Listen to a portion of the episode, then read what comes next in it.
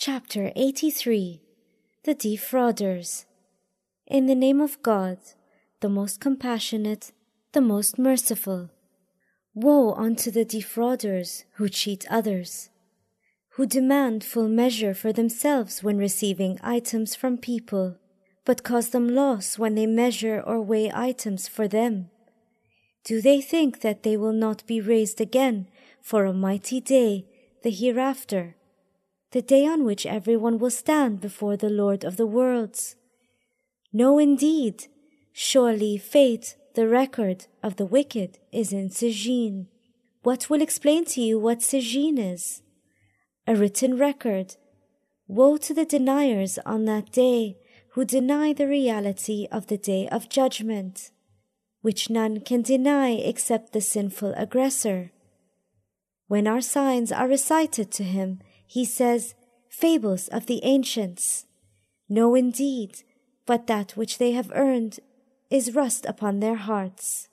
No, indeed, on that day they will be veiled from their Lord and will burn in hell. Then they will be told, This is what you used to deny. No, indeed, the record of the righteous is in Iliyin. What will explain to you what Iliyin is? A written record witnessed by those who are brought near. Indeed, the virtuous will be in bliss, gazing from atop thrones. You will see the radiance of joy on their faces. They will be given sealed pure wine to drink, the seal of which is musk. So let those with longings compete for that, mixed with the water of Tasnim a spring from which only those close to God will be allowed to drink. The sinners used to laugh at the believers, winking at each other, when they, the believers, passed by them. When they, the sinners, returned to their families, they would return mocking.